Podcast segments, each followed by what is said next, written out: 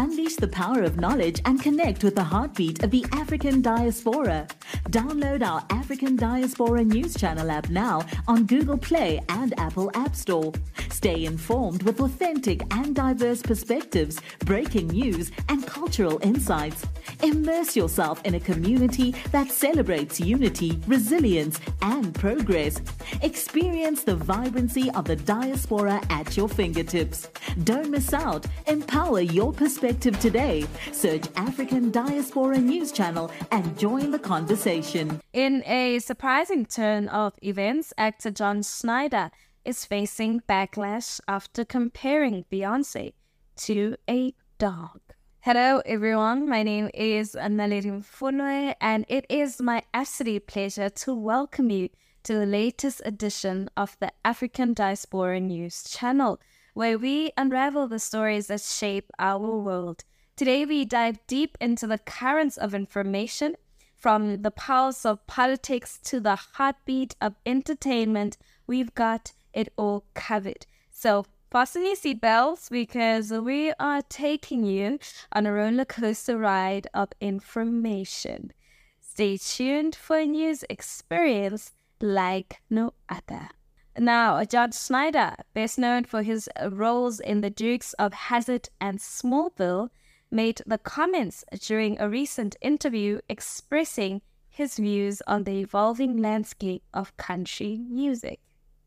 Now, the Dukes of Hazzard actor trust the 32 time Grammy winner as he talked with the OAN host Alison Steinberg about how Beyonce's fans pushed to get one of her new songs, Texas Hold'em, played on a country music radio station in Oklahoma. Now, Steinberg then brought up the backlash that KYKC 100.1 FM faced for not playing Beyonce's new song. Lefties in the entertainment industry just won't leave any area alone, right? They just have to seize control over every aspect, don't they? They've got to uh, they've got to make their mark just like a dog in a uh, in a dog walk park. You know, every dog has to mark every tree, yeah. right? So that's mm-hmm. what's going on here. Uh, Shania and the other folks. Now, as a result, many fans feel that comparing Beyonce to a canine is a racism and that it highlights unacceptable language conventions directed at ethnic minorities from the majority white societies such as the United States. One user took to X, formerly known as Twitter, to write John Schneider was born in New York and moved to Atlanta at the age of 14. Just because he slapped on some Levi's and pretended to be Southern four years later for Dukes of Hazzard does not make him an expert on what is and isn't country. Now, in the words of Mr. Schneider himself, and I quote, I know a little something about country music.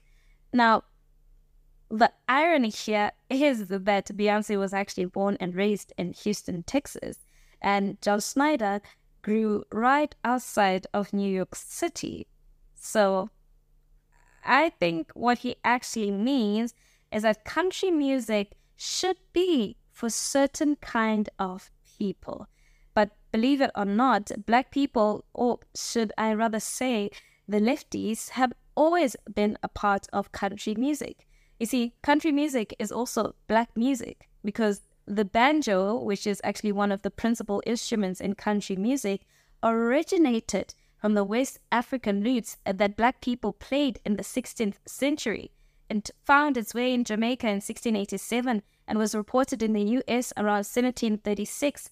And thanks to enslaved black people that created a new instrument from the memories of the ancestors. Now, Beyonce plays tribute to that tradition with the banjo solo from Rhiannon Giddens in her new single, Texas Hold'em, who has been credited for highlighting that black people created and played the banjo way before it was popularized and appropriated by, by white country artists. Now, African Americans played a pivotal role in the development of this genre, but of course, when the music industry got a hold of it, they labeled it white folk music. The banjo was an emblem of Black America for a long time before whites ever picked it up.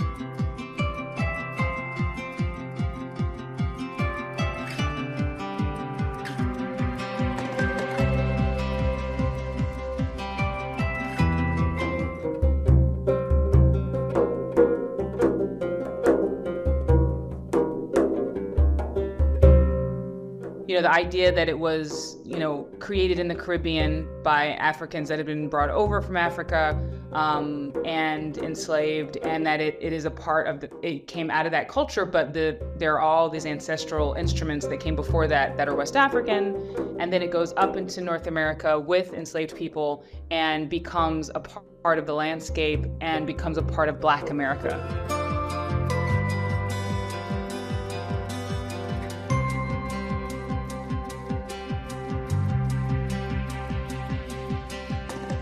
When you talk about fiddle music, string band music, banjo music, square dancing, which, you know, square dance calling is such a piece of American culture and that was invented, you know, most likely by African Americans. It represents the history of America, which has been this interaction between European and African, between Western and Eastern, between all these different cultures. Social media also went abuzz with the reactions, with many calling for Schneider to apologize for his comments.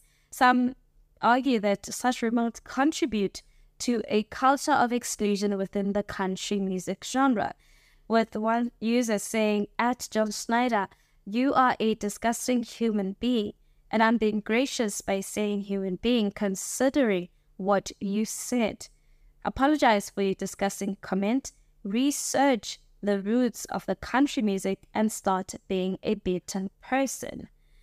Now, as discussions on the intersection of race, gender, and country music continue, John Schneider's comments actually serve as a reminder of the ongoing dialogue about inclusivity within the industry. We will keep an update on any further developments of the story, but for now, we actually want to hear from you. Please share your thoughts, comment below, and let us know what you think and be sure to give this video a thumbs up. Now, that is it from me. Thank you so much. Until we meet again, it is goodbye for now.